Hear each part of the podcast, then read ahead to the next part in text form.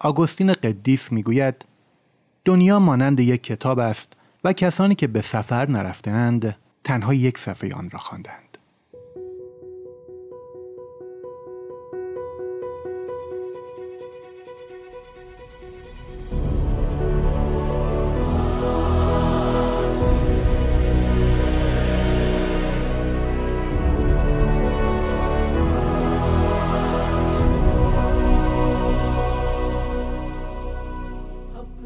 سلام. هشتمین قسمت پادکست چرخ و سفر رو گوش می‌کنید. من حمید سلطان آبادیان هستم و در این پادکست ماجرای سفری یک ساله با دوچرخه به یازده کشور آسیا رو برای شما از روی دفترچه خاطراتم تعریف می‌کنم. این پادکست در عواست اردیبهشت ماه 1401 ضبط شده.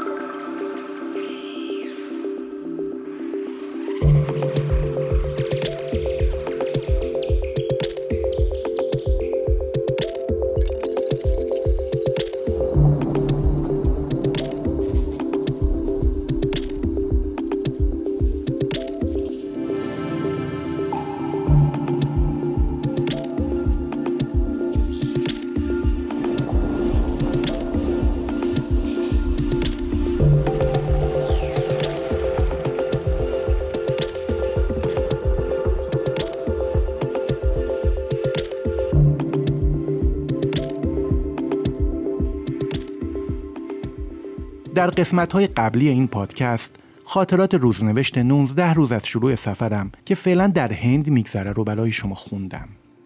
ماجراهای حضور در دهلی، تماشای تاج محل و ورود به شهر بنارس و دیدنی های حاشیه رود گنگ رو برای شما تعریف کردم. در این قسمت روزنوشت روزهای بیستم، بیست و یکم و بیست و دوم این سفر رو برای شما می‌خونم. پیشنهاد می‌کنم برای اینکه بهتر از همسفری با ما در این سفر طولانی لذت ببرید. قبل از گوش دادن به این قسمت قسمت های قبلی این پادکست رو گوش کنید. ممنونم از اینکه همراه و همسفر چرخ و سفرید و این پادکست رو به دوستانتون معرفی می‌کنید.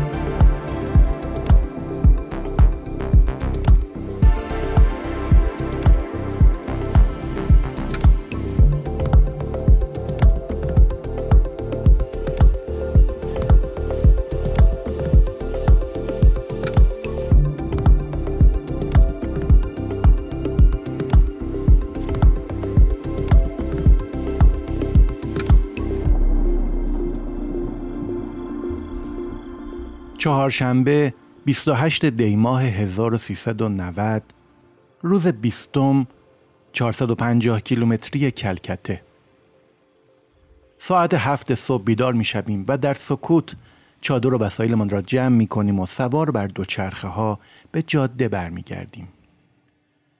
به جاده با تمام فراز و نشیب و پیچ و خمهایش خو گرفتم. جاده رفیق مسافر است. گاه فراز و فرودهای سختی دارد اما با تمام اینها ذاتا مهربان است. میرساند و رها نمی کند جاری است و ایستایی ندارد. گاه دلبری می کند و گاه قهر و آشتی. گاهی ترانه و آواز می و بعضی وقتها در سکوت مطلق است. جاده جایی برای اندیشیدن به دنیایی از چراهاست. برای یک دوچرخه سوار که آهسته و پیوسته رکاب می‌زند و به پیش می رود جاده یک کتاب پرماجرا و خواندنی است هنوز یکی دو ساعت از شروع حرکت ما نگذشته است که متوجه یک مرد هندی دوچرخه سوار می شوم که سعی می کند از ما جلو بزند. دوچرخهش از آن مدل دوچرخه های قدیمی است که رکاب زدن با آن کار هر کسی نیست. به بچه ها اشاره می کنم که آهسته تر حرکت کنیم تا بندی خدا از ما جلو بزند و روزش با این ایش ساخته شود. اما ماجرا چیز دیگه است. مرد دوچرخه سوار وقتی از ما جلو میافتد با دست اشاره می کند که پشت سرش حرکت کنیم و به سمت یک جاده فرعی میپیچد. ما مرددیم که برویم یا نه. ولی یکی از لذتهای سفرهای ماجراجویانه همین است که از اتفاقات این مدلی استقبال کنیم و پیشنهادات را به راحتی رد نکنیم. دل می‌زنیم به دریا و به دنبال دوچرخه پرسر و صدای مرد هندی به جاده فرعی میپیچیم. مرد دوچرخه سوار گاهی سر برمیگرداند و با ذوق و شوق لبخندی می‌زند و ما را به پیش می‌خواند. به یک روستای کوچک می‌رسیم. مرد جلوی غذاخوری توقف می کند و از ما می‌خواهد چند دقیقه صبر کنیم. می رود داخل و بعد از مدتی کوتاه با یک پلاستیک که داخلش از شیرچای پر شده بر می. تازه می‌فهمیم که می‌خواهد دعوتمان کند. مرد میزبان سوار دوچرخه می شود و از ما می‌خواهد دوباره دنبالش رکاب بزنیم. دوباره راهی می شویم. بعد از عبور از یکی دو محله شلوغ مرد هندی میزبان ما توقف می کند و از ما می خواهد روی سکویی که کنار دیوار قرار دارد بنشینیم تا برگردد. مرد به داخل کارگاهی که در نزدیکی ماست می رود و با پنج لیوان کوچک سفالی برمیگردد. از قرار معلوم می خواهد با مراسم و شیوه نو ما را به شیرچای دعوت کند.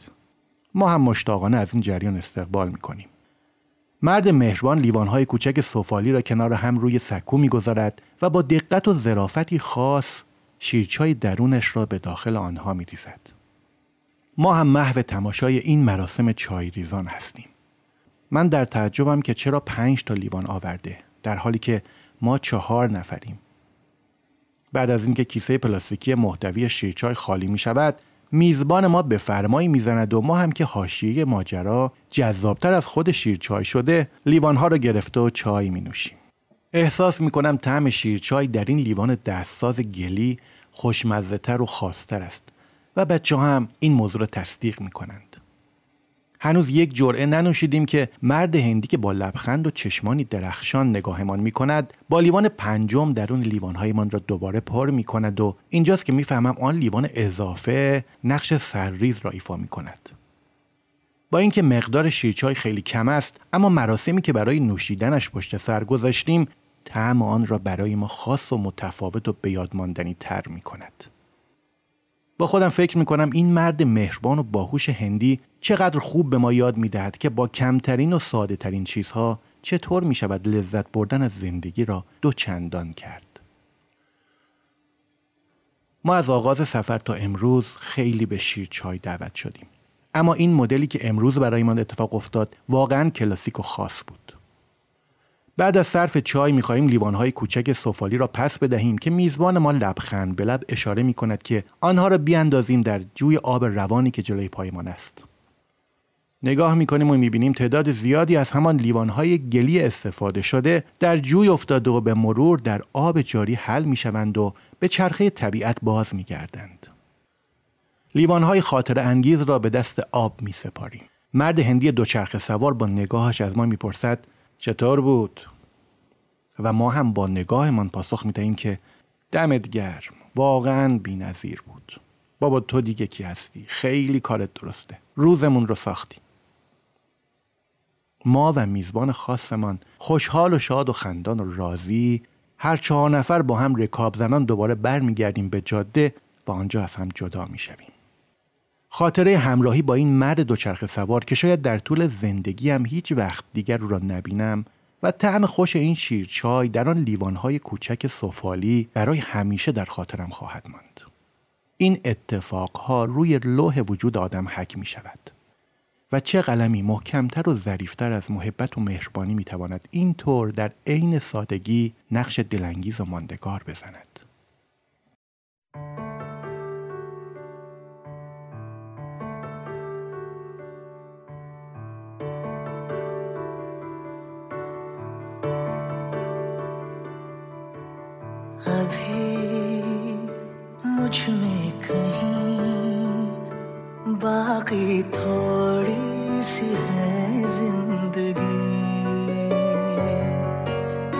जगी धड़कन नहीं।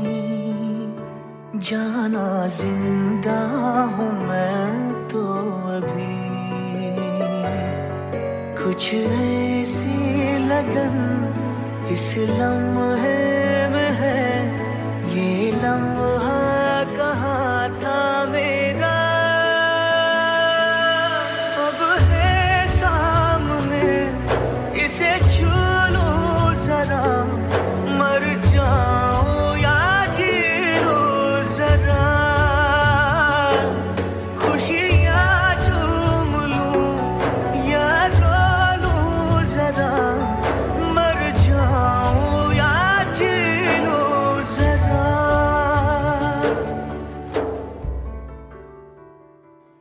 جاده به سمت بالا می رود و رکاب زدن سخت است.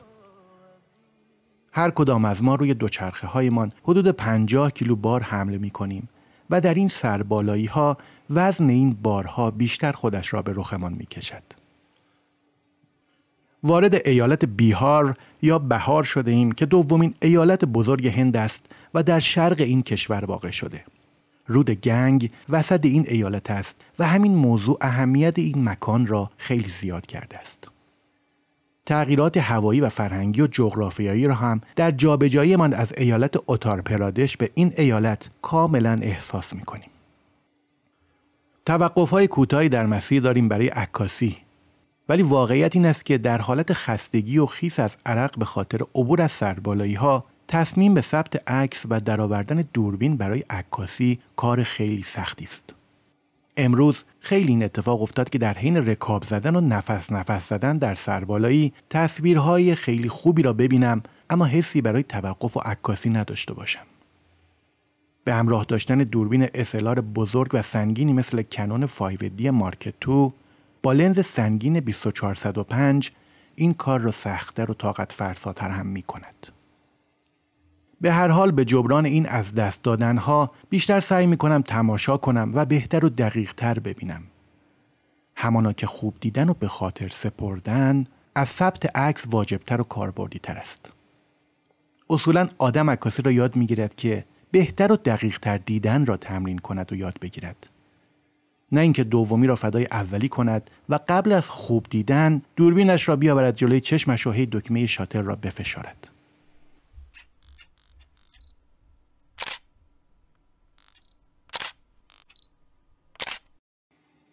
در مسیر مثل روزهای قبل برای شام سیب زمینی و سیر و پیاز و گوجه فرنگی و هویج می‌خریم. این روزها عملا گیاهخوار شدیم و این نوع تغذیه با وضعیت پرفشار رکاب زدن هر روزه ما جور در نمی آید. ولی خب گوشت گوسفند و گاو و مرغ پیدا نمی کنیم. ضمن این که پختن غذای گوشتی هم در شرایط سفر ما چندان امکان پذیر نیست. مثلا اگر تصمیم بگیریم یک روز آبگوشت بخوریم باید کل روز اتراق کنیم. صبح گوشت و نخود لوبیا را بار بگذاریم و ظهر به دیزی خوش بو و لذیذ و مطلوب دست پیدا کنیم که این هم جزو رویاهای دور از دسترس برای ماست. بعد از پیمودن 100 کیلومتر در جاده‌ای که تمامش سربالایی است به یک فضای سبز با چند درخت سربلند می رسیم که نزدیک جاده است و مناسب برای چادر زدن و شب را به صبح رساندن. برای شام غذایی درست می‌کنیم شبیه استانبولی منتها بدون گوشت. ترکیب برنج کته شده با گوجه فرنگی و سیب زمینی و هویج. تهدیگ چرب و خوشمزه هم در این پخت و پت شکل می‌گیرد که سر آن همیشه جنگ و دعواست. خوشحال و خوشبختیم که سیر و پیاز و فلفل قرمز هم داریم که چاشنی شاممان بکنیم و از خوردنش لذت ببریم. فقط جای نان سنگک و سبزی خوردن خالی است وگرنه سوروساتمان کامل است و سفره شاممان شاهانه. الان که دارم این سفر را می نویسم ساعت هشت و نیم شب است و تازه شام خوردیم و آمدیم داخل چادر. سکوت و خلوت پیرامون چادر را فرا گرفته و خبری از سر صدای تماشاچی ها و ماشین ها نیست. امشب هم با صدای دوست داشتنی جیرجیرک ها به دنیای خواب عمیق قدم می‌گذاریم.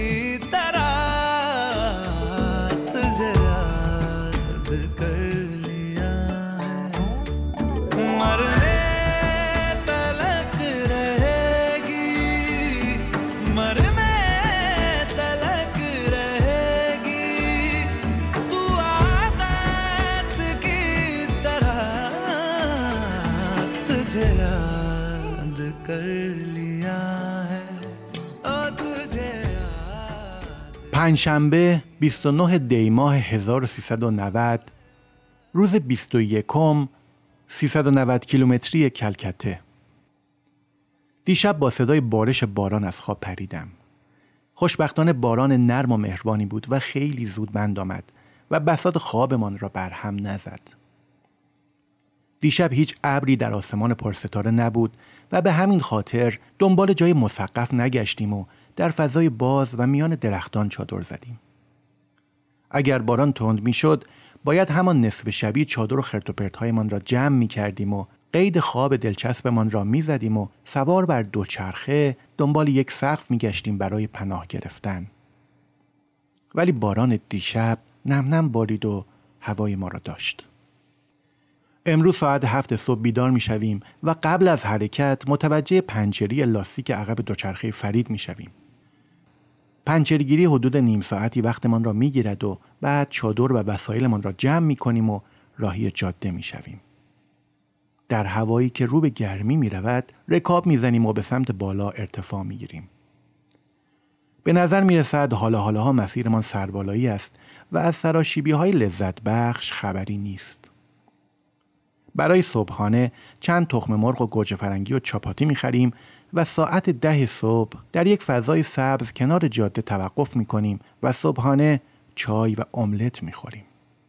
ادامه مسیر همچنان سربالایی است.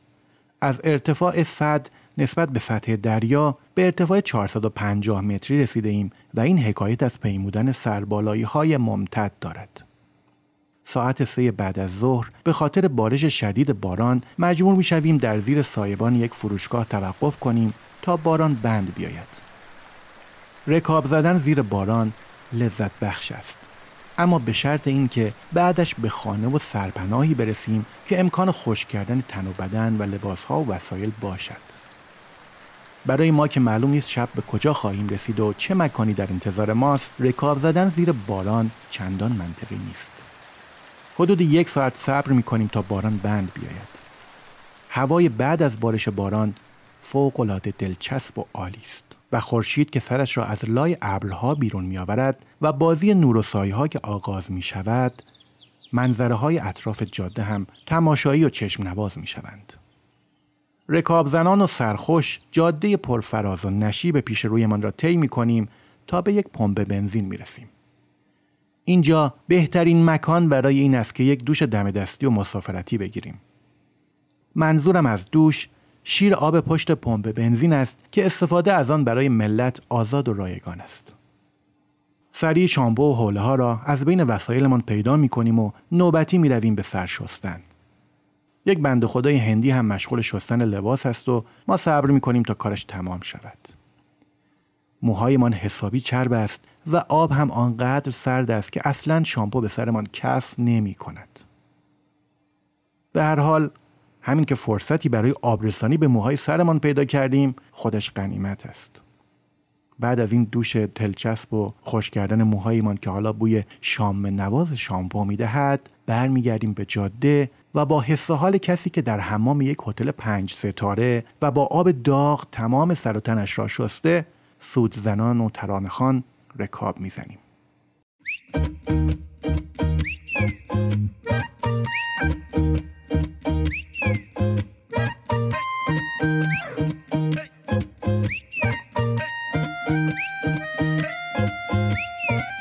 चकर बुम चिकुर टिकुर दिल भागे भगड़ दुम उछल उछल कर जागे हे चकर बुम चिकुर टिकुर दिल भागे भगड़ दम उछल उछल कर जागे।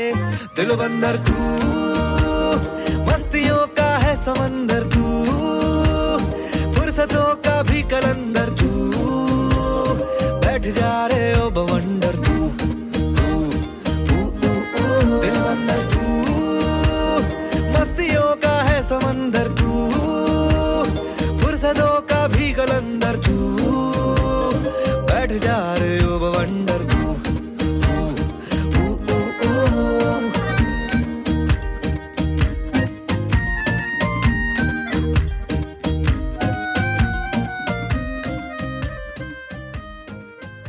امروز به خاطر توقف های طولانی و بارش باران 60 کیلومتر بیشتر رکاب نمی‌زنیم. ساعت پنج عصر دوباره احتمال بارش باران می رود و به همین خاطر در اولین ساختمانی که قابلیت اتراق شبانه و چادر زدن زیر سقف را دارد توقف می کنیم. با اینکه هوا هنوز روشن است اما ریسک نمی کنیم و بیشتر رکاب نمی زنیم که مبادا جای مسقفی پیدا نکنیم. اول که توقف می کنیم هیچ کسی دوربر ساختمان نیمه خرابه نیست.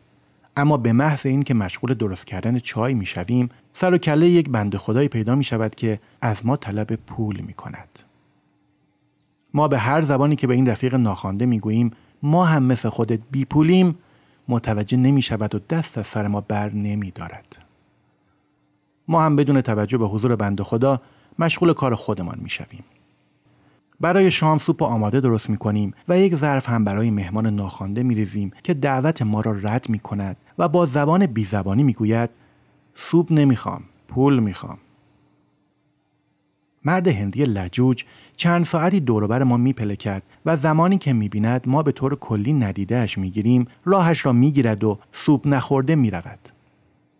اگر شکر گذار می بود و هم غذایمان می‌شد و سوپ می‌خورد شاید به پول هم می‌رسید. اما با این یک دندگی و لجبازی نه به سوپ رسید نه به پول هوای این منطقه شبیه شمال کشور خودمان است. ابری، شرجی و مرتوب و پیرامونمان را هم دشتهای سبز فرا گرفته است. هر لحظه هم احتمال بارندگی می رود. صدای امان قورباغه و جیجیرک از همه جا به گوش می رسد و نسیم نسبتا خنکی هم حالمان را خوبتر از آنچه هست می کند. با اینکه امروز زیاد رکاب نزدیم اما پیمودن سربالایی ها حسابی خستمان کرده و امشب تصمیم گرفتیم خیلی زودتر از شبهای قبل بخوابیم.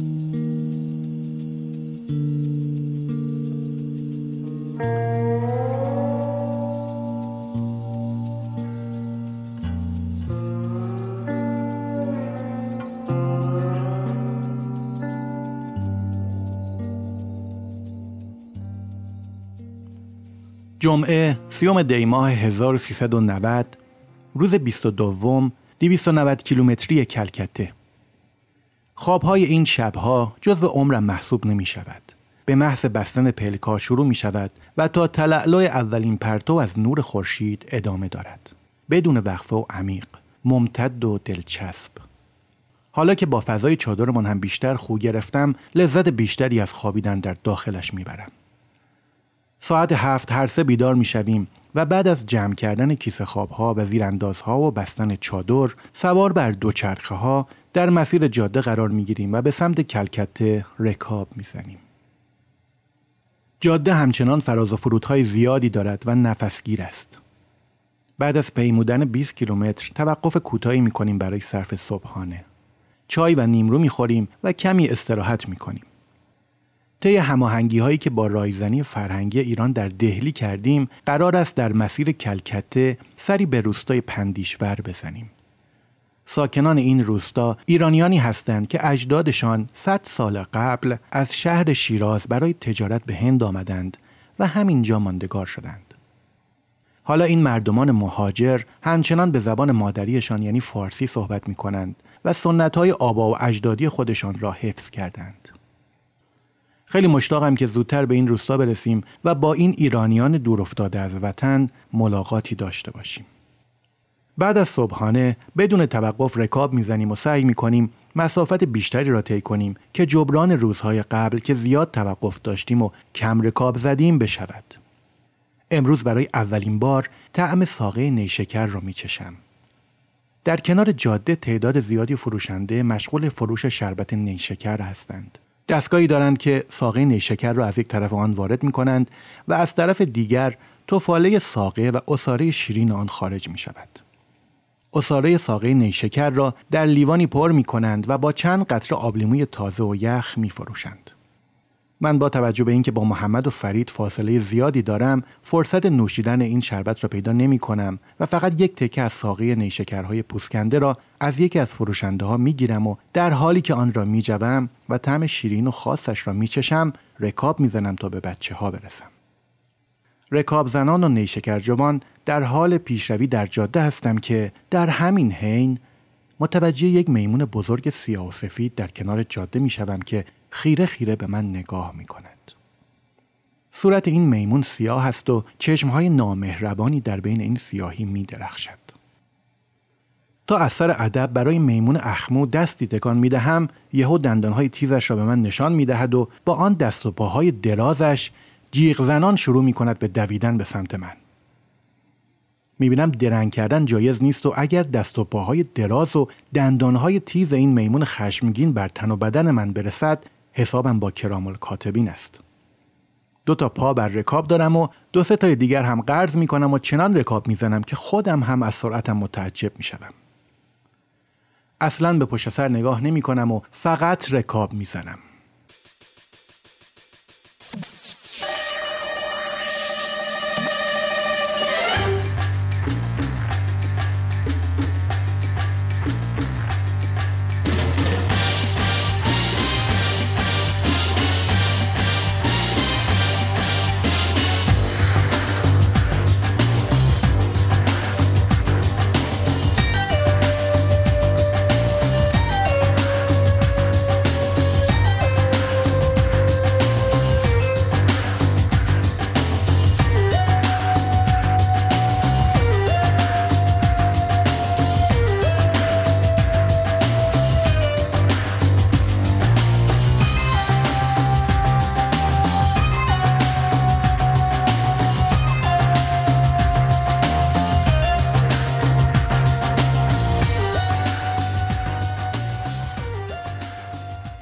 وقتی که گر می‌گیرم از حرارت تن و خیف می‌شوم از عرق و نفسم می‌برد سر برمیگردانم به عقب و می‌بینم خوشبختانه اثری از میمون مهاجم نیست و جان به در بردم. به نظر می رسید میمون مورد نظر یا هار بود یا اعصابش از جای دیگری خورد بود که اینطور بر من غضب کرد و دنبالم کرد وگرنه من کاری به کارش نداشتم. در حین این فرار بزرگ چوب نیشکر رو اونقدر جویدم که قندش به طور مستقیم تبدیل به انرژی جنبشی شده و چیزی از آن باقی نمانده. از این حادثه جان سالم به در می‌برم و رکاب زنان و عرق ریزان به محمد و فرید می‌رسم که بیخبر از ماجرایی که من پشت سر گذاشتم رکاب می‌زنند و به پیش می‌روند. در مسیر به یک بازار شلوغ می رسیم که هر کسی برای خودش بساتی پهن کرده و مشغول فروش محصولات و کالای خودش است. خرید و فروش در این بازار حسابی پر رونق است و ما همینطور که محو تماشا می شویم ناگهان چشممان به فروشنده می افتد که دوم یک ماهی بزرگ را گرفته و مشتری می طلبد. ما که مدتی هست گوش نخوردیم با دیدن ماهی دلمان ضعف می رود و خودمان را به بسات ماهی فروش می رسانیم. چند مدل ماهی روی زمین پهن شده و ما اسم هیچ کدام از این ماهی های هندی را نمی‌دانیم. به نظر می رسد این ماهی ها را از رودخانه گنگ سید کرده باشند و اگر اینطور باشد چه چیزهایی که این ماهی ها نخوردند. ولی خب ما به این بخش قضیه فکر نمی کنیم و تصمیم می گیریم مقداری از یک مدل ماهی که نسبت به بقیه خوشگلتر و تازه تر است برای شام تهیه کنیم. ماهی که انتخاب می کنیم قد و قواره کوچکی دارد و سر و دم و بالش که زده می شود چیز زیادی از آن باقی نمی ماند. با اندک پولی که داریم شش تا از همین ریز ماهی ها می خریم و خوشحال از این که بالاخره امشب گوشت خواهیم خورد بر می گردیم به مسیر. بعد از طی کردن حدود 100 کیلومتر از دور ساختمانی متروکه را که با جاده فاصله زیادی دارد می بینیم و تصمیم می گیریم آنجا اتراق کنیم و رحل اقامت بیافکنیم. ساختمان نیمه مخروبه خالی و متروکه است و هیچ کسی دوربر آن نیست. شیشه تمام پنجره های شکسته و سکوت عجیب و غریبی بر فضای آن حاکم است. روی سکوی جلوی خانه چادر را برپا می کنیم و همینطور که خورشید آهسته آهسته غروب می کند اجاقمان را مهیا می کنیم تا زودتر به وصل ماهی ها برسیم. هوا که تاریک می شود صدای زوزه باد در میان در و پنجره های نیمه باز خانه مخروبه می پیچد و صداهای عجیب و غریبی از دوروبر به گوش می رسد. ما سرمان به سرخ کردن ماهی گرم است و سعی می کنیم با صحبت و خنده با صدای بلند به پیرامون توجهی نشان ندهیم. البته یکی از موضوعات اصلی صحبتمان این است که نباید اینقدر از جاده دور می شدیم. به نظر می رسد از حول ماهی افتادیم توی دیگ. چون اگر در این مکان دور از جاده و آبادی اتفاقی برای ما بیفتد کسی به دادمان نمی رسد. چون دادمان هم به گوش کسی نخواهد رسید. ما هیچ وسیله دفاعی هم همراه نداریم که در صورت مواجه شدن با جماعت زورگیر بتوانیم از خودمان دفاع کنیم. هرچه هوا تاریکتر می شود دوروبر ما وهمالودتر و صداها عجیب و غریبتر می شوند. در و پنجره های خانه متروکه به هم می خورد و صدای شبیه کشیده شدن گچ به تخته از توی خانه به گوش می رسد. در سکوت و در حالی که گوش تیز کرده ایم ماهی های سرخ شده را می جویم و قورت می دهیم. طعم غذای امشب خیلی خوشمزه است اما مکان اتراقمان همین لقمه های خوشمزه را به دهانمان تلخ می کند. بعد از شام سکوت مطلقی بر خانه متروکه حکم فرما می شود طوری که فقط صدای نفسهایمان را می شنویم. دیگر این موقع شب هم وقت تغییر مکان و جابجایی نیست و مجبوریم هر طوری شده امشب را تا صبح همینجا بگذرانیم. دوچرخها را به هم قفل می کنیم و میخزیم توی چادر. در همین حین ناگهان از دور صدای همهمه می آید. نیمخیز می شوم و بیرون از چادر را نگاه می کنم. در تاریکی مطلق که در بیرون از چادر حاکم است نورهای شبیه چند مشعل می بینم که به ما نزدیک می شوند. فرید هم بیدار است و مثل من دارد این صحنه را تماشا می کند.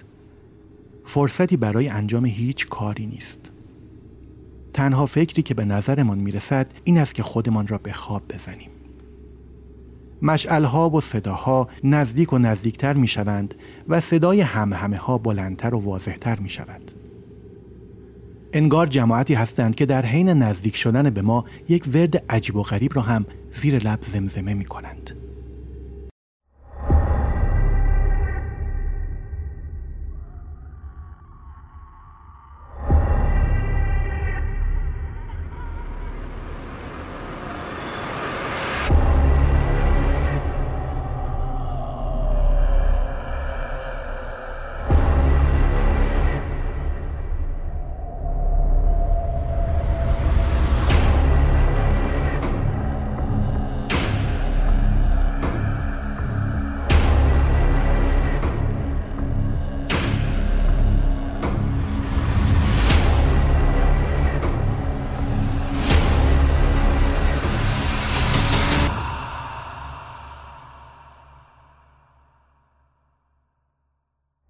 صدای تپیدن تند قلبم را میشنوم. به فرید می‌گویم اینم آخر عاقبت دور شدن از جاده. فرید زیر لب زمزمه می کند خب الان چی کار می‌تونیم بکنیم؟ جماعت مشعل به دست به نزدیک چادر ما می‌رسند. ما خودمان را به خواب می‌زنیم. آنها شروع می کنند به تکان دادن چادر و صدا کردن ما. از لای پلک های نیمه بازم فقط می توانم شبهی از هیکل آنها را از پشت توری کنار چادر ببینم. چهرهایشان مشخص نیست اما از صداها می توانم تشخیص بدهم که همه عصبانی و دلخورند. خدا خدا می کنم که مشعل آتشینشان را به چادر نزدیک نکنند. جماعت بی چهره چند دقیقه دور چادر ما هستند و هی چادرمان را به چپ و راست تکان می دهند.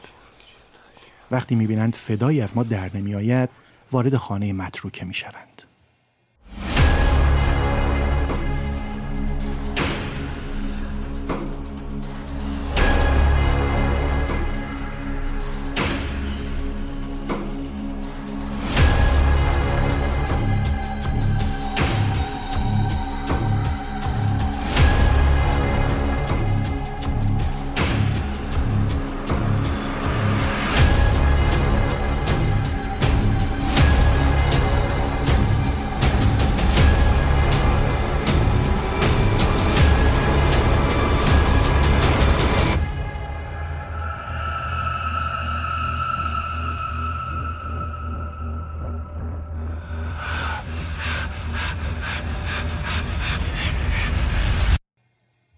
صدای صحبت و خنده هایشان را به وضوح می شنوم. فرید آهسته می گوید دارن برامون نقشه می کشن. شب نشینی قریبه ها تا دو سه ساعت ادامه دارد. در این مدت گاه با هم ورد می خوانند و گاهی ساکت می شوند. گاهی بلند بلند می خندند و گاهی هم با هم دعوا می کنند. در تمام این مدت ما بیداریم و نگران این هستیم که بعدش چی می‌خواد بشه. متوسل می‌شویم به نظر و نیاز و خدا خدا می‌کنیم که صبح زودتر برسد و از این شب مخوف رهایی پیدا کنیم. همان چند لغم ماهی هم که خوردیم با این وضعیت کوفتمان می شود. اصلا خواب به چشمم نمی رود و فرید و محمد هم وضعیت مشابهی دارند. صدای قدم زدن و باز و بسته کردن در و پنجره ها به گوش می رسد. ساعت حدود دوازده نیمه شب جماعت مشعل به دست از خانه متروکه بیرون می آیند و بعد از مکسی کوتاه در کنار چادر ما از همان راهی که آمدند برمیگردند و از ما دور می